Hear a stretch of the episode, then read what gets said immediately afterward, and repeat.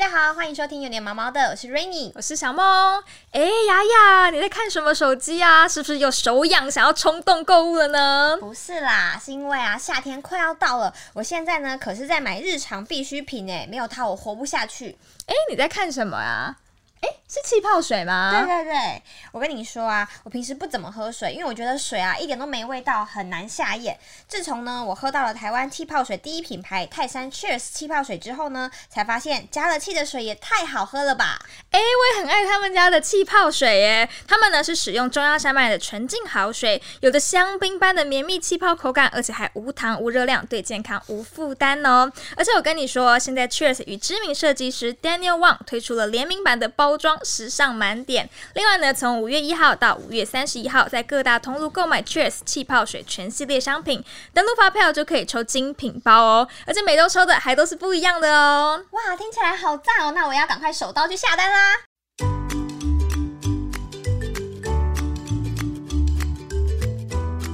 各位听众朋友们，大家好，欢迎收听有点毛毛的，我是 Rainy，我是小猫。那我们今天呢这一集，哎，这可以养吗？来到一个很特别的地方哦，是一间猫咪咖啡厅。而且大家有没有看到，大部分都是缅因猫哦。缅因猫又被大家称为是温柔的巨人，所以我们今天就要跟大家来聊聊缅因猫在照顾上面需要注意哪些事情呢？那今天我们来到红月缅因猫一郎呢，也欢迎我们的创办人 Lina。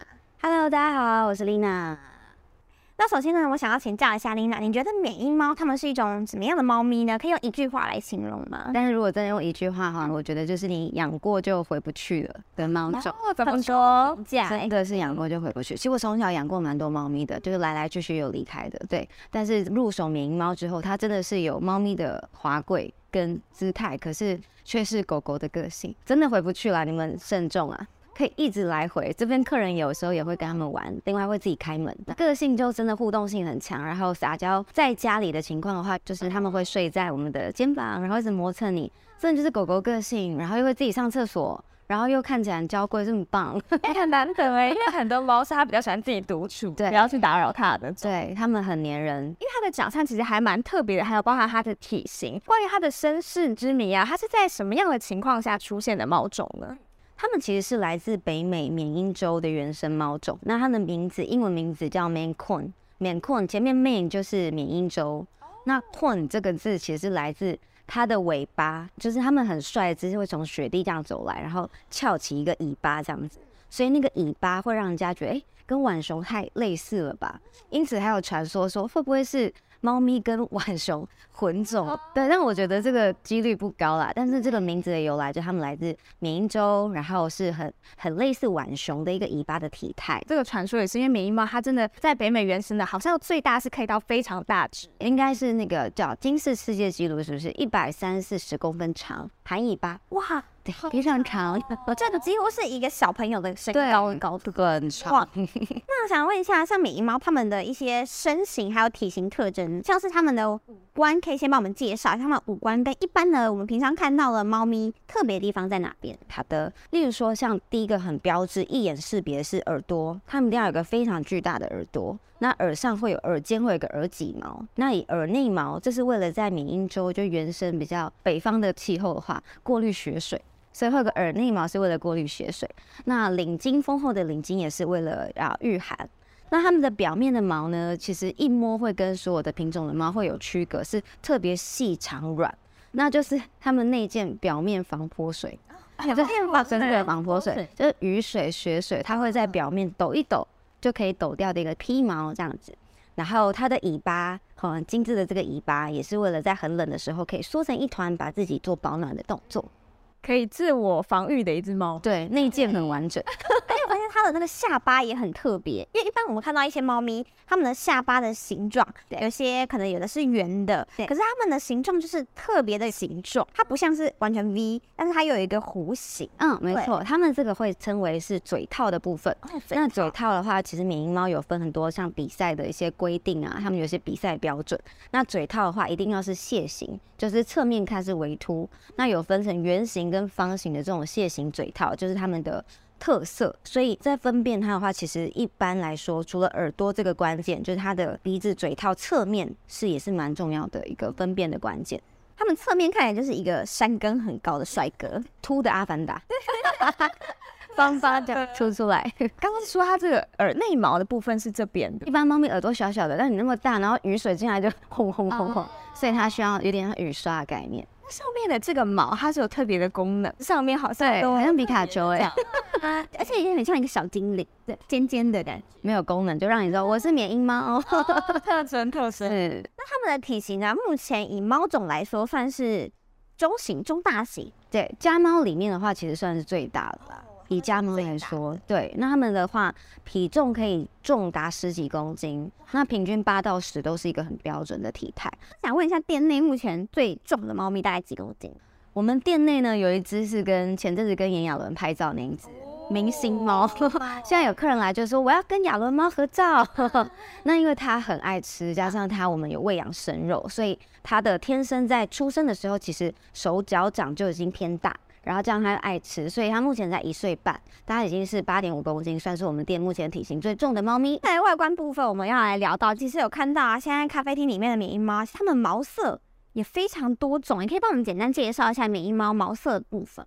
缅因猫的毛色非常非常丰富，很多。那其实像经典的虎斑色，台湾很常见，对。然后像蓝虎斑、银虎斑、黑虎斑等等都很常见。那再像纯色的，像那种纯蓝色、纯白、纯黑，然后另外有奶油色啊、烟熏啊，像常见的三花玳瑁，其实缅因猫都有。哦，对呀、我们店其实也蛮多花色的啦。对，我刚好看到一只颜色特别不一样，它是不是有一个特别的名字叫高银色？对，有眼光。那如果你的虎斑就黑色再少一点的话，然后越浅呢，尤其是浅到黑都快没有的话，就偏银色。那高银的话，其实比它的色度再淡一点，就整只如果再银白一点，就在台湾很受欢迎，但是也比较贵。它们毛发其实偏长，那它们平常的话，在照顾上面有没有需要梳毛啊？或者它们其实长毛的话，会不会对它们皮肤有是一些影响？梳毛是梳到爆啊，一定要梳到爆。对，然后空气净化一定要有，然后我们都在开玩笑说，每个人员工大家发一条化毛膏，所以像皮肤基本一些避免过敏的益生菌，还有还有爆毛粉，让它的毛色丰盈亮丽，还有鱼油，其实我们都会固定添加，必须要养它们的毛啦。哦，还有一点是一定要开冷气。好像它们毛比较重，比较热。对，然后如果越冷的情况下，尤其像今年寒流很冷嘛，它们的领巾就很明显会爆一大圈，温度跟毛量会有关系。对，是耶。那因为像我们刚刚进店里面的时候，说，哎，每只眉猫的个性都很稳定的感觉。那它们在个性上面是不是也都很温柔？因为它们好像有一个网络上有个名字叫做“温柔的巨人”。对，对，刚刚一来店里的时候啊，我一开门，他们就轮流就此起彼落，就然后会蹭你，就是这在店里的状况。那在家里的话，原则上他会安安静静的陪伴在你身边，跟前跟后，然后也会睡在我们的胸怀这样。那其实，在国外的话，很多心理咨商师会治疗忧郁症、自闭症患者，会推荐你入手缅因跟布偶，因为他们是最稳定、最温驯，也很适合老人跟小孩。所以高度陪伴的猫猫。对，所以真的很温暖啦。他们就很温驯的陪伴，然后也不需要很动态的，就很温和，真的很温和，很黏人，很撒娇，回不去。再次强调，回不去的猫。那我们刚刚聊到个性部分啊，我查资料的时候有查到说缅因猫它们很爱玩水，是真的吗？正常猫都不爱水，对不对？啊，都会不敢洗澡。它们也不爱洗澡，但是就是会自己开水龙头。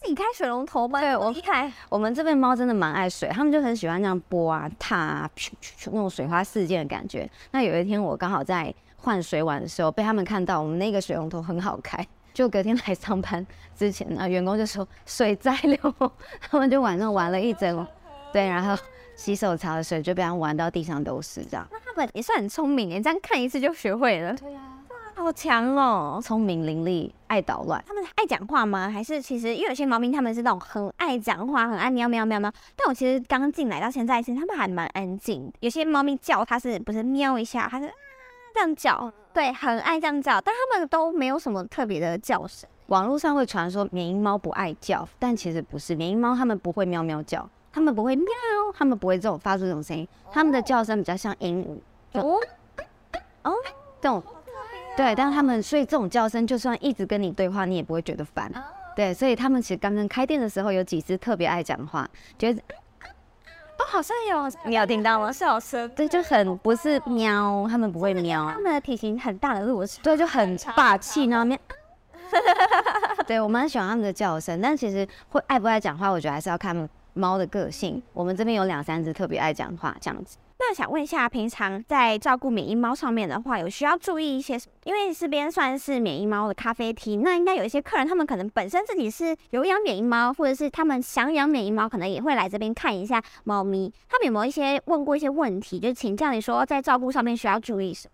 我们最常客人慕名而来，就是想看免疫猫的体型，因为他们想要入手免疫猫，所以我们一天到晚都被追问关于缅因猫到底会长得像网络上这么大只吗？呃，他们有一些网上的照片还蛮霸气的。对，就是有抱在手上就是直接超过半颗头的那种。头都比我们女生的头大的感觉。对馆长他养那只也是缅因猫，对，是也是缅因猫，然后体型是最常被问到的。那我这边可以跟大家分享一下，就是缅因猫其实呢，我自己也有遇过同一胎的小朋友，因为喂养的过程不同的话，所以他们体型就有很大的差异。其实，在四到九个月是很关键的时间，一定要让他们吃足够蛋白质，最好是吃调配过的生肉，甚至要到足量，就是按照体重去配足量的生肉，然后确保它在个暴冲发育期，把长度先长长之后，然后再慢慢长宽度，然后才会长大。如果你是让那种放养是爱吃不吃，然后让它自由吃的话，有可能你的缅因猫就会没有你想象的那么大只，这是最常被遇到的问题啦。但是在一开始出生挑选的时候，建议大家也是可以挑选手掌是同一胎里面偏大的，它未来的发育的空间也会比较大，哦，对，因为刚出生小小的，看不太出来未来会长多大，所以看可以从手指来去判断。对，那再来公猫一定比母猫大，所以如果你想要追求巨大的话，可能就建议选公猫。缅因猫其实长得好像原生的话是很霸气的那种，对可是，在台湾的话，好像越来越多看起来是，哎、长得有点像甜美的那种。那像是它纯种的部分跟混种的部分，有没有什么样的差异就？是缅因猫其实脸蛋有分很多血系啦，那不代表说很凶或是很秀气就不纯，对。但是因为在原生欧美那边，欧美的脸蛋有些美式的脸蛋，它是真的霸气到你觉得你是应该是猫里的黑道，就是可以出来打架。看过那种照片，就是长得就很霸气，然后超级霸。就要出来干架那一种。对，超级，然后眉毛有点是这样子的，然后脸还那个下巴超凸，对，那因为台湾人接受都是喜欢帅，然后又喜欢秀气漂亮点，所以早期有一些可能是繁育业者或者宠物店，他们有做混到不同品种，让它脸不要那么的凶，然后体型也不要这么的夸张这样子，所以有可能你会找到是可能爸爸妈妈那一代有混到一些不同皮格的猫咪，有可能这样。那因为刚刚有提到说可以看手掌的部分嘛，那是不是有谣传说有些缅因猫其实会长到六根手手指哦？有有，他们这个多指症其实蛮常见的，以比例来说，跟其他的品种来说算常见。可是如果真的是六指症的话，我们这边目前没有。但如果真的有的话，我遇过四组，它其实跟一般的猫咪没有什么太大的差别，就行动啊、健康程度都是 OK 的，所以不用担心。其实也不太影响他们日常的生活。对，对是正常。有些人还会觉得六指很 lucky，看你怎么想这样子。最常会遇到的，以这个平的大体型，就是心肌肥厚、心脏部分。那这个其实可以透过基因检测。那第二个是属于髋关节，因为它们属于大骨架，然后常常跑动、跳动嘛，所以髋关节部分也是比较容易发生的疾病。那但是其实这两个疾病，如果说你们慎选猫舍，然后都有做基因检测的话，其实都是可以规避掉的。那最后想问一下 Lina，是就是因为缅因猫它真的长得非常的特别、霸气，但又很温柔，有这个反差萌的魅力。那如果就是有网友们想要饲养缅因猫的话，你有没有什么建议想要给他们的？入手缅因猫本身的单价就已经是它算中高单价的猫咪了。大概是 range 在在台湾，因为各个国家其实我都有做过功课，哦台湾真的偏高，但是在台湾的话，可能它有一些进口的培育的成本跟台湾的法规的成本、维护成本，那大概一只缅因猫在八到二十万是一个行情。那你越少见的花色会越贵，例如说纯色，或是比较稀有的奶油色，或是像纯白异色瞳，就会越高单价，跟体格也有差别这样子。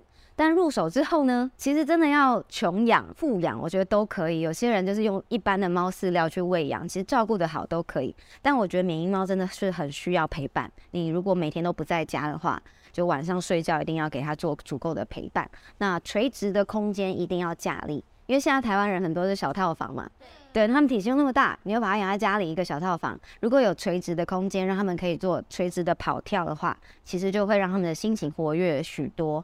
那再来是也需要帮他们做藏匿的一个，像小纸箱，他们也很爱，就每天有一个藏匿，然后去做狩猎巡逻的话，他们就会是一只快乐的猫咪。那感谢今天 Lina 跟我们分享这么多关于免疫猫的小知识哦。谢谢那如果想要饲养缅因猫的话，大家一定要听取 Lina 的建议哦。那我们今天的节目就到这边，感谢大家的收听。如果喜欢的话，记得帮我们按赞、分享，还有记得给我们五星好评。我每周一都会进行更新哦。我们下次再见了，拜拜。